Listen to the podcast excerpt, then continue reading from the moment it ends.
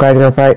えーまたお疲れ様でした。今日皆さんの一日はいかがだったでしょうか今日は特別に夜のヒバラジオということで始めていきたいと思います。パーソナリティを務めるのは、ハイベースタッフのふみかと、みのりんです。よろしくお願いしよろしくお願いしま。ますいや、皆さん、お帰りなさい。そして一日お疲れ様です。お疲れ様です。もうゆゆ夜というか、あの、日も暮れる頃でしょうね、きっと。そうです暮れた頃ね。かな。いつもはね今日、は、朝、行ってらっしゃいって送り出しているので、たまにはね、お帰りなさいって家に帰ってから聞いてもらえたらいいなって思ってね、やってみましなん。か、あのー、いってらっしゃいに励まされてますっていうお便り結構届いてたからね。ちょっとね、そう。その届いてたのに超えることを僕たちはね、やってそいうきたいう。そそうそう。行ってらっしゃい現状維持じゃなくてね。そうそうそうそう。新しいことをやること。はいはいはい。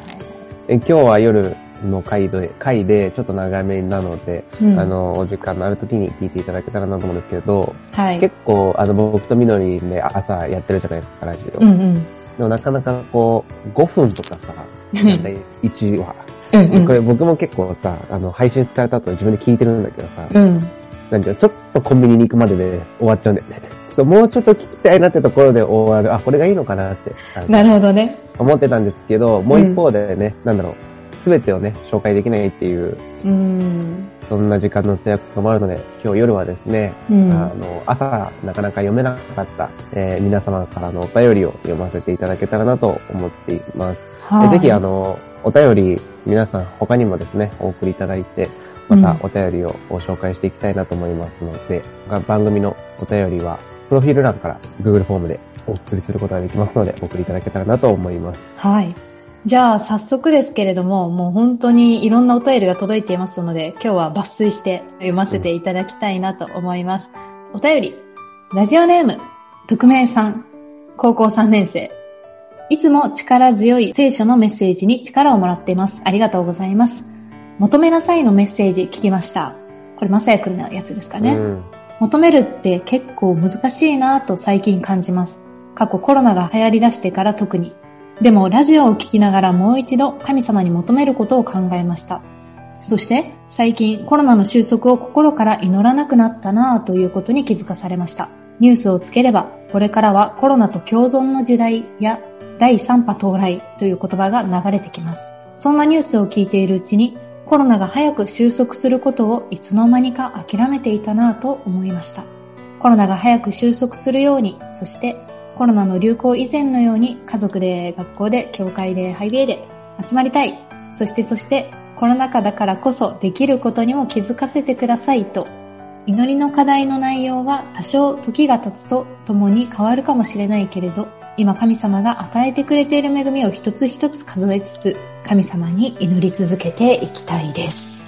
はー、ということで、ありがとうございます。ありがとうございます。素敵なお便りが届いていますけれども、これ、11月のね、末ぐらいに送ってもらったお便りだったので、その時はね、第3波到来みたいな、ほんとそういう時期で、あの、うんあったなってことを思いつつ、今はさらにね、進んじゃって、緊急事態宣言が、まあ、延長されている、そういう中にいますけれども、ふみかくん。いや、このまさやさんの、まさやくんのラジオもすごいこう自分も聞いててよかったなと思っうて、ん。なんか、命令されているじゃん、求めなさいっうん、て。うん。うん、なんか、まあ、おすすめじゃないじゃん。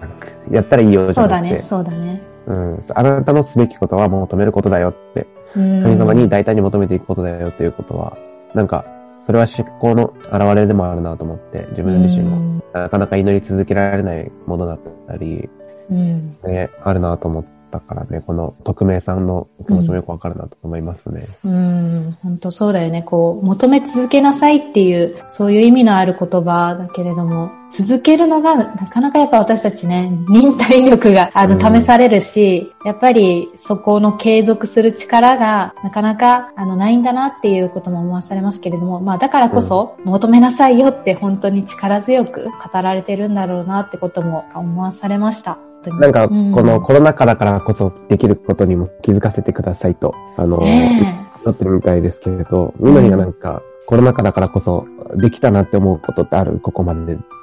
うん、コロナ禍だからこそできたなっていうことは、やっぱ祈り続けることじゃないかなって思うし、あそのまんまやんけって感じかもしれないけど、なんだろう、移動とかもめっきり減ったし、まあ、時間の使い方が全然変わったので、うん。その分できること、自分で取り組める時間自分時間っていうのかなうん。が増えたんだから、まあ祈り続けるとか、あるいは祈る時間を増やすってことは、まあできたと思うんだけど、それを怠ってたなっていうすごうく、ん。こう、うん反省点はありますね。まあまだこの期間続いてるので、改めろっていう話なんですけれども、そんな感じです。ふみかくんは。いやー、なんだろうなーなんかできないことばっかり数えてたなと思って。うーん。うん。確かに。そう、できることってたくさんあったはずなんだけど、うん。なんか、で、まあ、このラジオができるようになったのも、毎朝できるようになったのも、コロナ禍の、そうだね。コロナ禍だ、コロナ禍だからこそできることだったなと思うし、まあ、YouTube もね、配信やってるし、まあ、いろんなことやってるけど、それは本当にコロナ禍だからできたことだったなと思って、うん。なんかできないことに目を留めて、あれがいつできるようになるんだろうって考えがちだけど、今できることって何なんだろうってうん考えて、そうだね。まあそれがね、祈りだったり維持であったり、維持うん維持して祈り続けることであったり、うん。このラジオだったらそれを続けることであったり、まあそんなことっていうのがコロナ禍だからこそできることなんだろうなと思って、うん。そうね、それを感謝、感謝していく、求めるだけでなく感謝していくものでもありたいなっていうのは、ちょっともいました。そうだね。いや、本当に。じゃあ、二つ目のお便りお読みさせていただきたいと思います。ほい。ラジオネーム、みーさん、え高校3年生、100回記念、おめでとうございます。超臆病人間の私は、集会に行きたくてもなかなか勇気ができず、情報を求めてハイビアのホームページを見ていた時にヒバラジオに出会いました。その頃配信されていたヒバラジオ第1回と第2回を、かっこ、ふみかくんとみのりの写真を見ながら、何度も何度も、何度も聞いて、やっと集会の扉を開けられたのを思い出していきます。100回のヒバラジオを届けてくださって本当にありがとうございます。とってもたくさん励ましをもらいました。卒業してもヒバラジオを楽しみに聞きながらハイビアのためにお祈りします。おー。はい、ありがとうございます。ありがとうございます。これ嬉しいですやっぱりね。嬉しいね。僕たちだって、こうんのラジオを始めてね、集会に来る子がいたらいいなと思ってたもんね。うん。本当に本当にあ。の、写真を何度も見ながら聞かれていたんだったら、もうちょっとこう、ちゃんといい写真にしとけばよかったな、なんて思う。ね 何の写真使ってたっけって感じだけど。まあでも、本当にね、ラジオを聞いて、それで行こうっていうその後押しになったんだなって思うと、もうこんなに嬉しいことないっすね。そうだね。みの、みのりんの朝ラジオが100回目だったっけ、ちょうど。そう、確かそうだったね、うん先週あたりね。いうん。100回か、すごいね。ねえ。こんな、2018年12月に始めて。こんなに続くと思わなかったけいや、ど。思ったよ。だって、最初の頃はさ、あの、ボイスメモを二人でさ、iPhone 真ん中に置いてさ、懐かしいね。始めて、で、そうそう最初はね、他のスタッフの、ケイト君っていうね、スタッフに、ライブ編集してもらってて。で、そこからマイクがね、コンデンサーマイクっていうんですかね、ラジオそうそう用のそうそマイクまでこのラジオを聞いてくださってるリスナーの方が、う。あねの、プレゼントしてくださって、うん。で、それで二人で撮り始めて、そで、ラジオの編集もみのりんがやるようになって、う。うん。いやー、そう思うと長かったね。いやー、そうだね。そしていろんな形でね、ラジオやってきたよね。あ最初の方はさ、賛美コーナーとか言ってさ、うん二人でね、生歌歌ったりとかね、やってたよね。いやー、懐かしいです。またね、この番組も変化し続けていますので。またいつでも何やってるかわかんないからね。そうそうそうそうそう。で、ほんと去年の今頃ぐらいにね、コロナがかなりこう話題になってきて、そうだで、ね。3月ぐらいから、うん、道役に出てもらったり、ね大島さんに出てもらったり、え。うん。ね、いろんな学校の先生に出てもらったり、いや、あれもさ、今考えると本当そのゲスト、豪華なゲストを、この、こんなラジオって言ったら、この、このヒバラジオに 呼ぶことができたのは、コロナ禍だったからだなって、やっぱ今思った。ズームでね、うちら今は収録してますけれども、うん。ゲストの方々もね、なかなか実際にハイベイセンター来てくださいよ、みたいなことだったら大変なことだけど、ズームだったからね、場所は離れてても収録ができたなって思うと、本当に感謝ですよね。うん、我らの親も出て。ね。はい。えーっと、本当にありがとうございます。引き続き、あの、200回目指して頑張っていきたいなと思います。わかんないけど。あと2年かかるでしょ。ね。やばいやばい。はい。それでは次、お便り、3つ目のお便り読ませていただきます。ラジオネーム、マカロンさん、高校1年生。いつも配信ありがとうございます。朝のミニラジオ、登校中に聞かせてもらっています。少し疲れてしまって学校に行きたくない日にもとても励まされて、行ってらっしゃいにいつも背中を押されています。これからも楽しみに待っているのでよろしくお願いします。来ましたよ。行ってらっしゃい。いってらっしゃい、いってらっしゃいファン多いよね、正直。多いね。あの一言本当に大事だったんだね。いや、大事だったんだねとか言って、いや、可能にしてるわけじゃないんだけど、いや、そうそうそうそう。ね、あ、そうなんだと思って。なんか、行ってらっしゃいっていう言葉のが持つ力というか、あるんだなって思いましたねい。や、本当にそれは、うん。僕もあ人ってこんなに行ってらっしゃいって言われたいなと思って。でもやっぱその、う行んってらっしゃいっていう言葉の中にはう、ん。背中を押してくれたり、応援してくれたり、あ、祈られてるんだなっていう、うん。そういう言葉というか、そういううんニュアンスが行ってらっしゃいには結構含まれてるのかなっていうのは思うよね。いや、本当にそうだね。なんか背中押されてる感はすごくある言葉だなって思うし、なんていうのかな、一人じゃないんだじゃないけど、そのバック、バックサポートっていうか、ポンって押されて、でも、こう自分の今、自分が今置かれている場所、与えられている役割にこう出ていくっていうような、なんか、そういうね、励ましになるんだなって思いますね。そうだねまあ、だからこそ、ちょっとじゃあ、はい、いいですか？あの、はいはいはいはい提案させていただいて、この、行ってらっしゃいに励まされてるリスナーの高校生とか、まあ、皆さんはぜひ、明日ね、これ今日夜聞いてると思うんですけど、うん明日誰かの、誰かにね、行ってらっしゃいっていう機会があったら、ぜひ言ってほしいなってだね。思うね。うん。もし、もしお父さんが家早く出るんだったら、自分が寝てるうちにお父さんが家家出るとしても、ちょっと頑張って起きて、玄関で行ってらっしゃいって言ってあげたり、うんあるいは、いいね。素敵だね。そういつもはバタバタしてて、家族がバーって入れてって、わーとかって言ってやってるけれど、その日はちょっと早く起きて、うん。こう余裕を持って行ってらっしゃいっていう、うん。やってほしいね。行ってらっしゃい、行しいねっ。てらっしゃいという背中の、背中を押す文化をね、うん。広めてほしいね。いや、やっぱ見送られるのってすっごい嬉しいんだよね。なんか、私も、それこそ親が牧師で家が教会で育ったから、日曜日とかみんな帰っていくときに見送りするのね。で、うんその時に、あの、うちの父親って、もうみんな車とかでバーってこう帰っていくわけさ。うん。で、その時に絶対見てないだろうって思うんだけど、最後車が見えなくなるまでずーっと手をつ、振り続ける人だったのね。で、なんかそれを見て、なんか私も育って、まあ相手がみ最後まで見てるかわかんないけど、でも相手がパッて振り向いた時にやっぱ手をまだ振り続けてくれたらすごい嬉しいなってうん、いうのをなんか思ったから、なんかそれはすごくなんか親の見送る姿に教えられていたなってことも今ちょっと思い出して、だからやっぱ、いい、いいお父さんですね。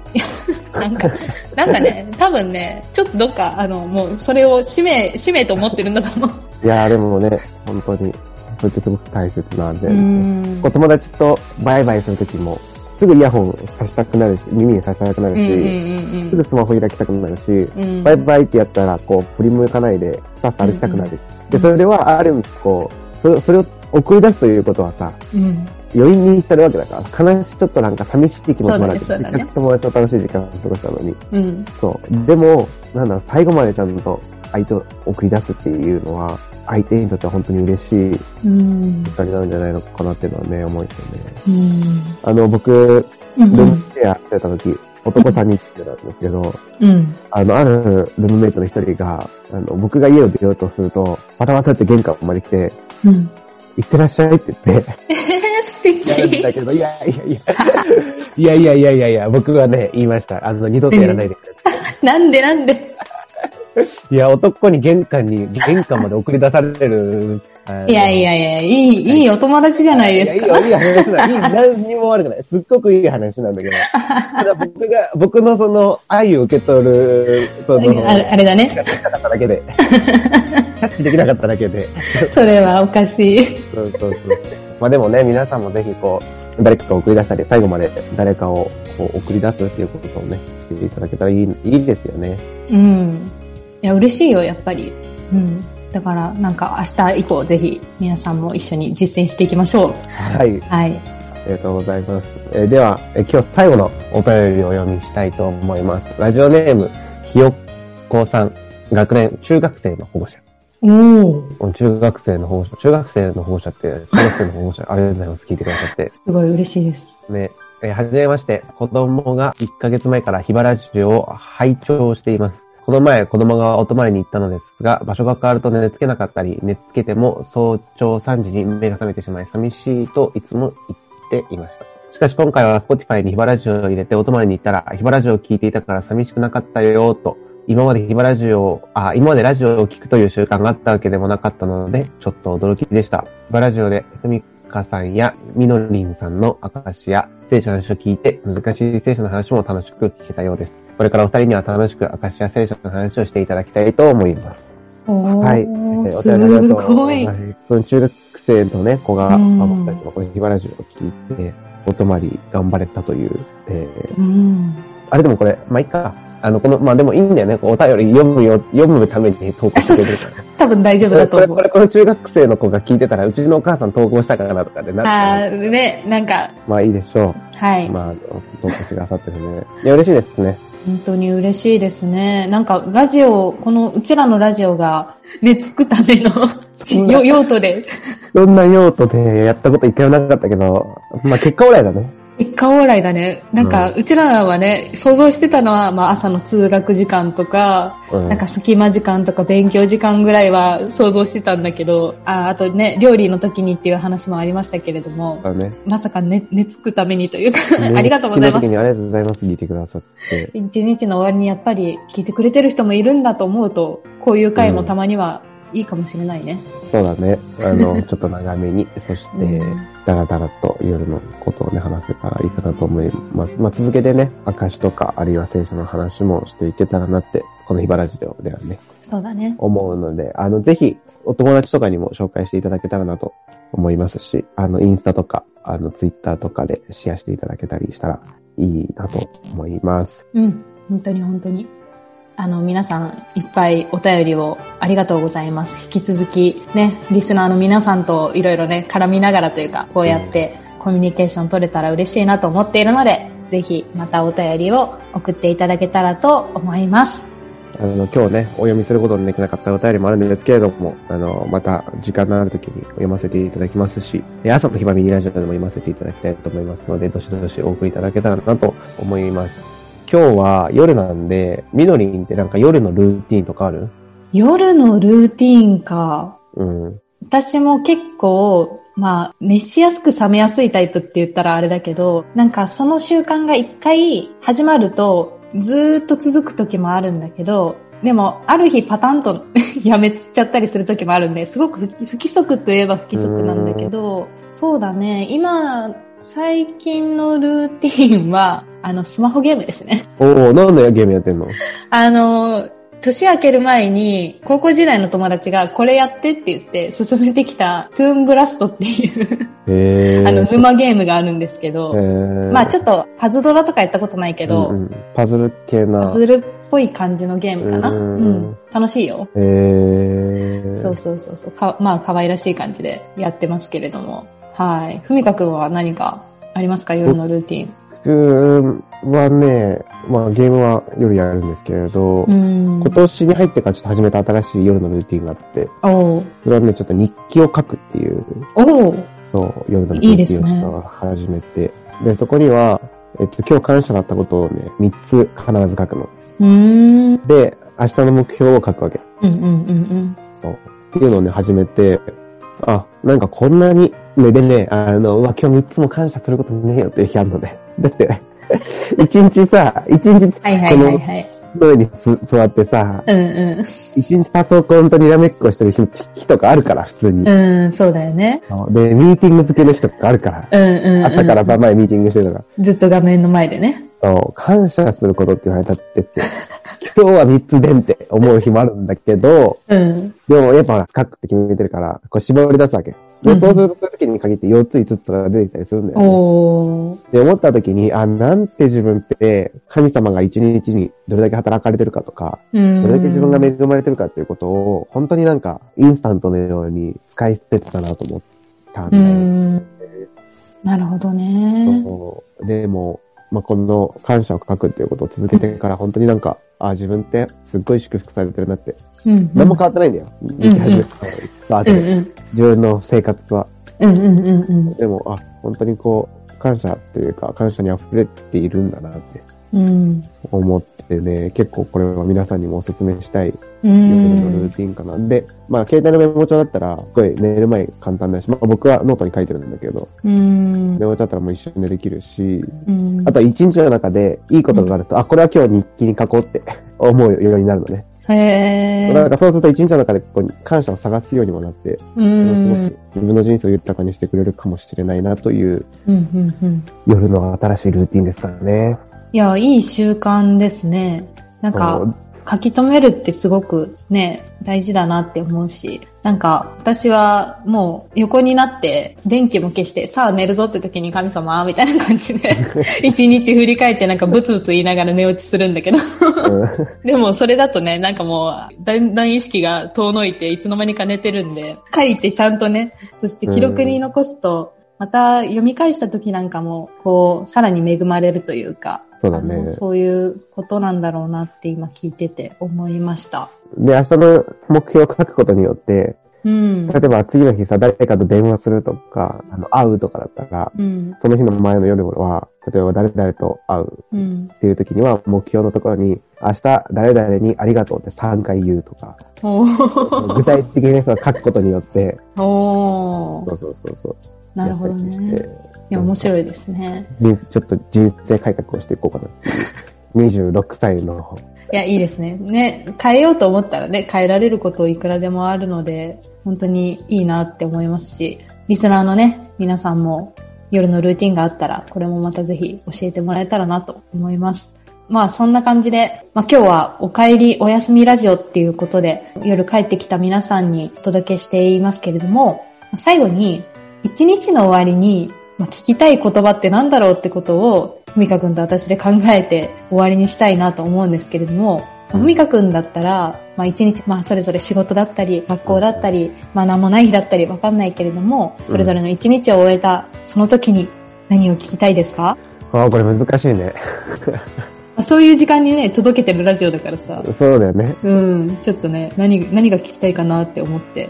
うん。なんだろうな。なんか僕はね、あんまり、お疲れ様っていうのとか、頑張ったねっていう言葉にね、あんまりこう燃えないタイプなのね。マジ？そうねぎらいの言葉がね、あんまり響かない。ああ、そうなんだ。そへえ。うなん、か、体育祭とかでさ、はいはいはい。一致団結して、終わって、お疲れ様だったら、すっごいそれ俺にとって燃える言葉なんだけど、なるほどなるほど。そう、そもそも別の生活というか、なんていうの、うん、うん。今日一日を一緒に過ごしたわけではない相手に、お疲れ様とか、よく頑張ったよねって言われても、俺を知らないわけじゃん。そうだね俺を見てないわけ。そうだねお疲れ様、嬉しい、嬉しいんだけど、多分、うんうんうん。いわゆる一般ピーポーが喜ぶほど、ハッピーではないと思うんだよね。なるほど。なんか、ちゃんと知った上で言われたいタイプ。あそう。ー。だから一緒に共有してたりとか、その作業とか、わかんないけど、一緒に何かやり遂げた時とかに、いや、本当お疲れ、よく頑張ったよね、みたいなのは、めっちゃ響くけど、めっちゃ響く。けど、別にそれぞれね、違うことしてて、あ、今日もお疲れ、みたいな感じで言われるのは、全然うん、それ、そうまあ、そうだねそ。れは、それはもうなんか、あの、去り際の挨拶みたいで。そうだね。間違いない。そうね。だから、なんだろう、うん夜響く言葉か、自分に。緑なんかある？ねえ、これ改めて考えると難しいね。まあちょっとそうだね、想像してみよう。お家に疲れて帰ってきて、ご飯できたよとか言われた今。一人暮らしだったら一ね。人暮らしだったら。確かに。確かに。もうね、帰ってご飯できてたら最高って思うよほっね。かほかのご飯できてたらもう。涙出るよね。涙出る。まあまあまあまあ。そうだね。帰ってきて。うーん。あー、でもまあ本当に、あの、シンプルに自分は、今ちょっと思い出、思ったけど、笑顔でお帰りなさいってう言われたらん。嬉しいかも。確かに。うん。まあ、お帰り、しゃいの反語かもしれないけどね。いや、そうだよね。お帰りって言われたら、ああ、自分は帰ってきたんだって思うし、なんか自分のいるべき場所にね、こう、安心して、あ、ここにいていいんだっていう気持ちになるね。うん。そうだね。いや、ほんとそうだわ。まああの、僕、小さい頃というか、まあ学生時代までというかずっと両親は共働き家に帰ってくるのが遅かったから、こうお帰りって言う側だったの、いつも。うーん。仕事から帰ってきた両親にお帰りってうん。言うから、いつも家に帰った時はあそこには誰もいない家だったわけよ。うん。うん。そう、だ鍵っ子少年って言われてたんだけど、その鍵をね、持って歩く少少年ね。うん自分の家の鍵を。うん。うん。うん。そうそうそう。だからね、友達の家とか行ったりすると、お母さんが家にいて待っててくれるとか、うん。なんかそういうのに自分にとってすごくね、羨ましい。うん。いや、そうだよね。お帰りって言ってくれる人がそこにいるっていうのは本当に幸せなことだよなって思うし、まあ今はね、うん私も一人暮らししてますけれども、やっぱね、え ー疲れて帰ったってなっても別に誰かお帰りって言って、あの立ってるわけじゃないのはやっぱさ、寂しさもあるけれども、うん。怖いけどね、一人暮らしなのに立ってたら、もうホラーだよね。あの、犯罪だよね。大犯罪だけどね。間違いない。そう。うん。まあでも、そうだね。今あの、この一連の話を聞いて、こう、行ってらっしゃいって送り出される、それぞれの場所もあるし、それで、まあ頑張れる一日はあると思うんだけど、同時にもう一度全部終わって帰ってくる場所があるっていうのが最高の幸せだなって。思って、それが結局、神様と私たちの関係なんだなっていう結論になんかうんもう一度気づかされたというか、神様もお帰りって言って私たちのことを本当受け止めてくださる、そういう存在だよなってことを改めて感じれてすごく嬉しいです。そうね。だから、夜聞きたい言葉は、お帰りなさいかもしれないですね。そうだね。そして、僕たちは、かいつも帰ればお帰りなさいと言ってくださる神様のもとにね、今日も帰って、そして眠りにつくものでありたいなと思います。はい。では、夜の、夜の暇ラジオは、はい。こんな感じで、まあ、これも不定期によかったら届けていきたいなと思いますので、このシリーズどうだったかもまた皆さん教えていただけたらなと思います。えー、ハイウェイは YouTube、Instagram、LINE、Facebook、Twitter、アットマークひばしジャパンで検索するとおやっていますので、よかったらチャンネル登録やフォローしていただけたらなと思います。また、月、火、木、金、土うん。の5時半から7時まで、えー毎日、ズームを用いて、みんなで高校生たち集まって、うんいろいろ集会をやっていますので、よかったらご参加いただけたらなと思っています。詳細は、ハイビエと検索していただいて、ホームページから、えー申し込みができたり、集会の案内を見ることができますので、ぜひチェックしてみてください。はい。そんなところかな？うん。そうだね。では、えー今日もパーソナリティを務めたのは、ハイビエスタッフのふみかと、みのりんでした。ありがとありうございました。がとうございました。